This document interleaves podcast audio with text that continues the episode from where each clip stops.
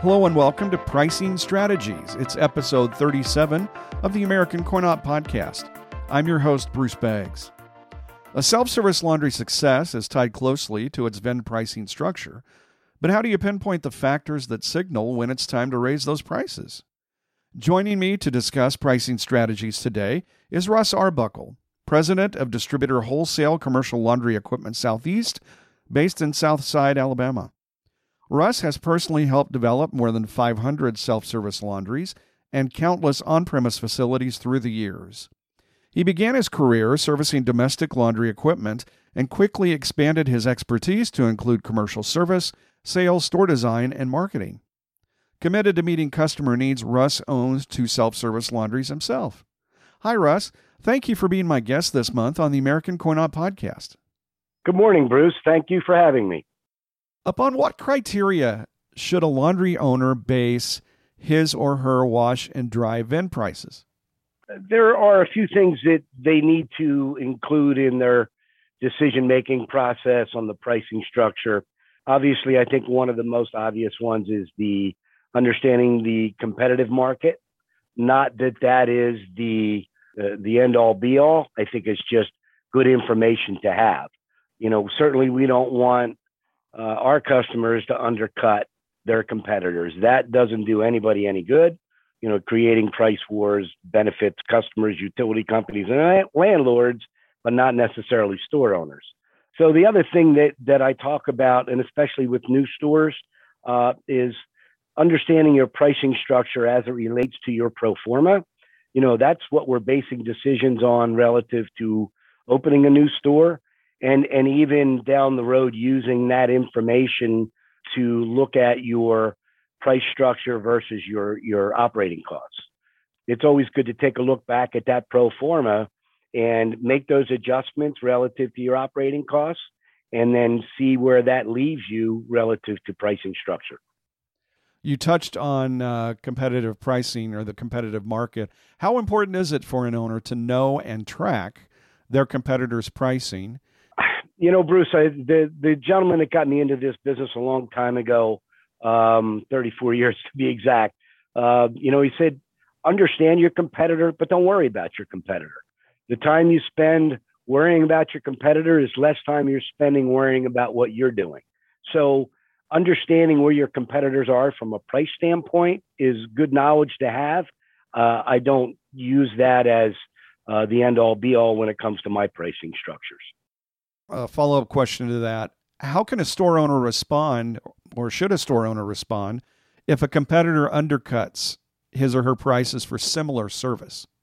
We're talking about getting into a price war that benefits no store owners ever you know, what I discuss with customers when they get into that situation, um, you know, what is your store like compared to them? Are they are a full service store, fully attended, wash, dry, fold? Do they do dry cleaning drop off? Um, is your store newer, brighter, cleaner? Um, you know, your attendance better service oriented. Those are the things that that we look at and say, look, don't get into the price war with the guy down the street that doesn't have your cost structure.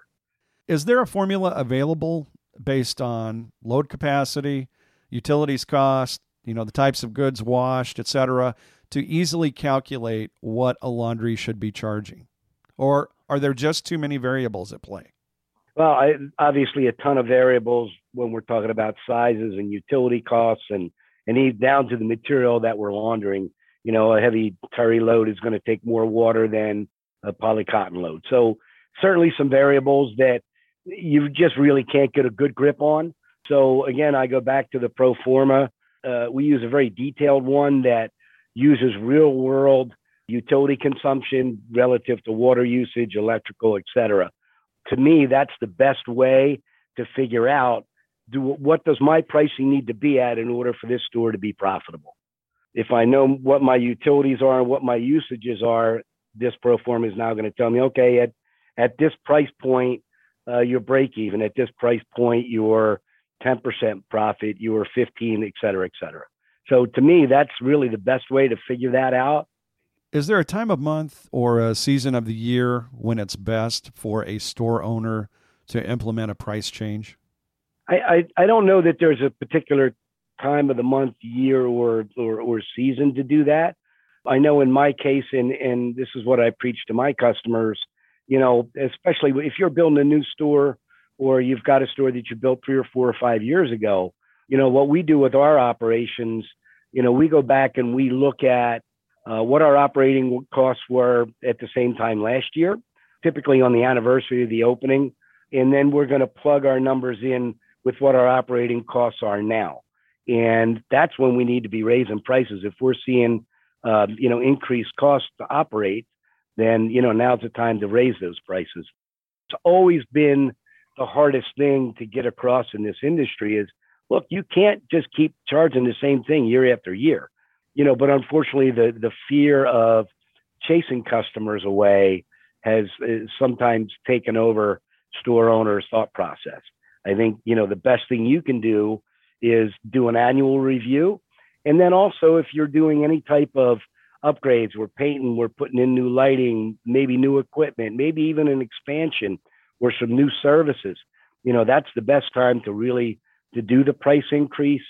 Uh, the customers see you investing capital in your business, and you're just not going to get any pushback. Right. They're they're more willing to accept an increase when they see the work you've done and the fact that you're trying to support them by improving your business. Absolutely.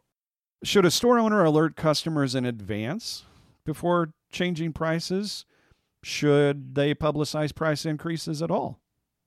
Does your supermarket, your convenience store, your gas station tell you when they're raising prices? I think it's a mistake. If you're not giving them notice, the first time they're going to know it is when they come in the store and, you know, they, oh, price went up, but they're really not going to push back. You know, when you give them the opportunity, like, hey, we're raising prices next week. Well, you know, now you've got a week's worth of customers complaining about that. I, have never done it. I, I, don't recommend it to be done. I don't know of any other business that does it. Yeah, I, I, I would say absolutely not. Uh, let's talk about technology. Um, today's advanced equipment controls and payment systems have given store owners great flexibility in setting prices. How has this technology influenced wash and dry vend pricing? Uh, one of the biggest things, at least in my opinion, is the uh, the ability to charge more or less uh, for different cycles. You know, for years, uh, the customer using hot water for a call it a three dollar washer, just for the sake of argument, um, it costs you more to provide that service to that customer than it did to the customer coming up next that's using cold water. You know, the ability to now charge more for something that costs us as operators more is uh, to me that's that's great. And then the other thing that the technology allows us nowadays is to have extra options. We can give you an extended wash or additional wash and rinse cycles. Here's what it's going to cost, and let the customer make that decision. And I can tell you through my customers and, and our operations, our extra options uh, are averaging 30% plus. 30% of our customers are spending an extra quarter or an extra 50 cents up to 75 cents on the larger machines to get that extra rinse or that extended wash time. The ability to be able to do all of that flexibility is amazing. And then, of course, payment systems, you know, when you're not dealing with a hybrid system where you're still accepting coins, you know, now they have the ability to go up in penny increments. You know, they could bump it up a few pennies at a time every couple of months and nobody's really going to notice. Yeah, the technology has certainly uh, been a big boon for for operators that are that are willing to use it.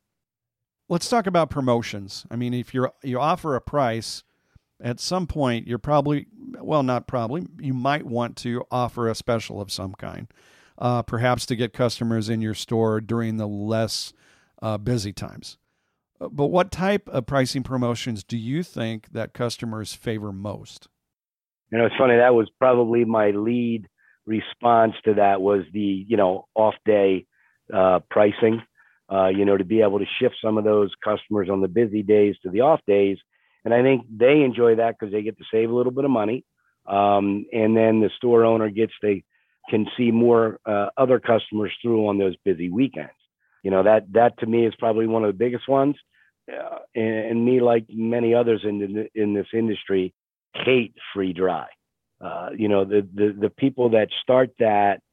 You know, I I I talked to a lot of people over the years and what most people don't understand or realize you are not going to put the guy down the street out of business. You're just not. Mm-hmm. I mean, he's got hundreds of thousands of dollars, even if it was invested years ago. He still has a lot of money tied up into that location. So by you either dropping washer price or going free dry, you're, not going to impact your competitors that much. One of the promotions that we do for, for grand openings, or even uh, we've done them for a thank you to our customers at Christmas time, we'll do a free wash day. And, you know, everybody says, oh my God, you're giving away all that. But the reality is when you look at the cost of the water, electric, sewer, and, and some gas on the hot, it really isn't that expensive to do a free wash day. And certainly that's going to pull people into your store. What's the one mistake? You've been doing this a long time, Russ. What's the one mistake that you see self service laundry owners make most often when they're establishing their vend prices? Trying to follow the leader relative to the market you know, I just I, I don't understand that. I want I want our customers to be the price leaders in the market, and especially if it's a new store or a rehab, you know, you you need to be uh, the guy at the front of the line relative to price levels. You know, you're not the discount down and dirty uh, discount store merchandise laying all over the place. You know, you've got a modern, clean store that that deserves to get paid a, a, a reasonable vend price that yeah, the biggest mistake I see is when they they're afraid to be that price leader and they say, well, you know, the guy down the street is four dollars for for this particular size machine, and I got to be the same or maybe even less. No, no, no, no, no. First of all, that guy's machines are 10 years old or 12 years old, whatever that number is. So I've I've always felt like you need to be the guy up front, and if you provide the service, the atmosphere, the equipment that they want when they want it, you can be the price leader and it's not going to be a problem.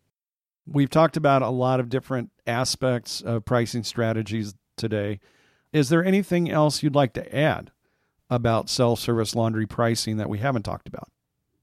Yeah, I think, you know, historically, we all know that store owners have been very reluctant to raise prices.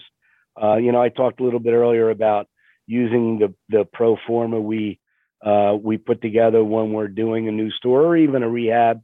I just had one uh, store owner, just a washer rehab. We didn't do the dryers, but we replaced all his washers. And when we were talking about getting this deal done, uh, what nicks we were going to use, and you know, obviously, vend pricing came up, and and his prices were significantly lower than they should have been on the old equipment.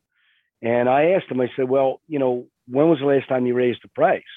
And he said, uh, I never raised the price. I opened, you know, 12 years ago and I never raised the price. Tell me one thing you can buy today for the same price that you paid 12 years ago. Right. There isn't anything. And I'll tell you one other thing we do too, Bruce, when we're looking at those uh, issues, not just the pro forma, but the demographics as well. Because I don't think most store owners have a really good concept or grasp of uh, what their customer base could be. This is really the way you need to go about figuring out what your pricing structure should be. And and again, strategy, don't be the low price guy. be the leader, right?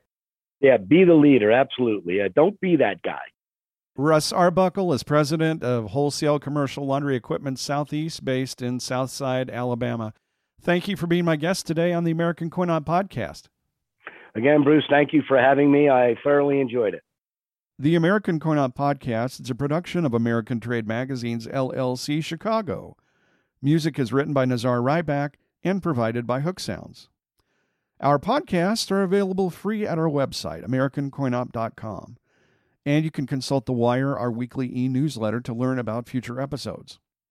Also, be sure to like us on Facebook and follow us on Twitter to stay informed about the podcasts, along with news and information from around the industry. For the American Coin Op podcast, this is Bruce Beggs saying your cycle is up.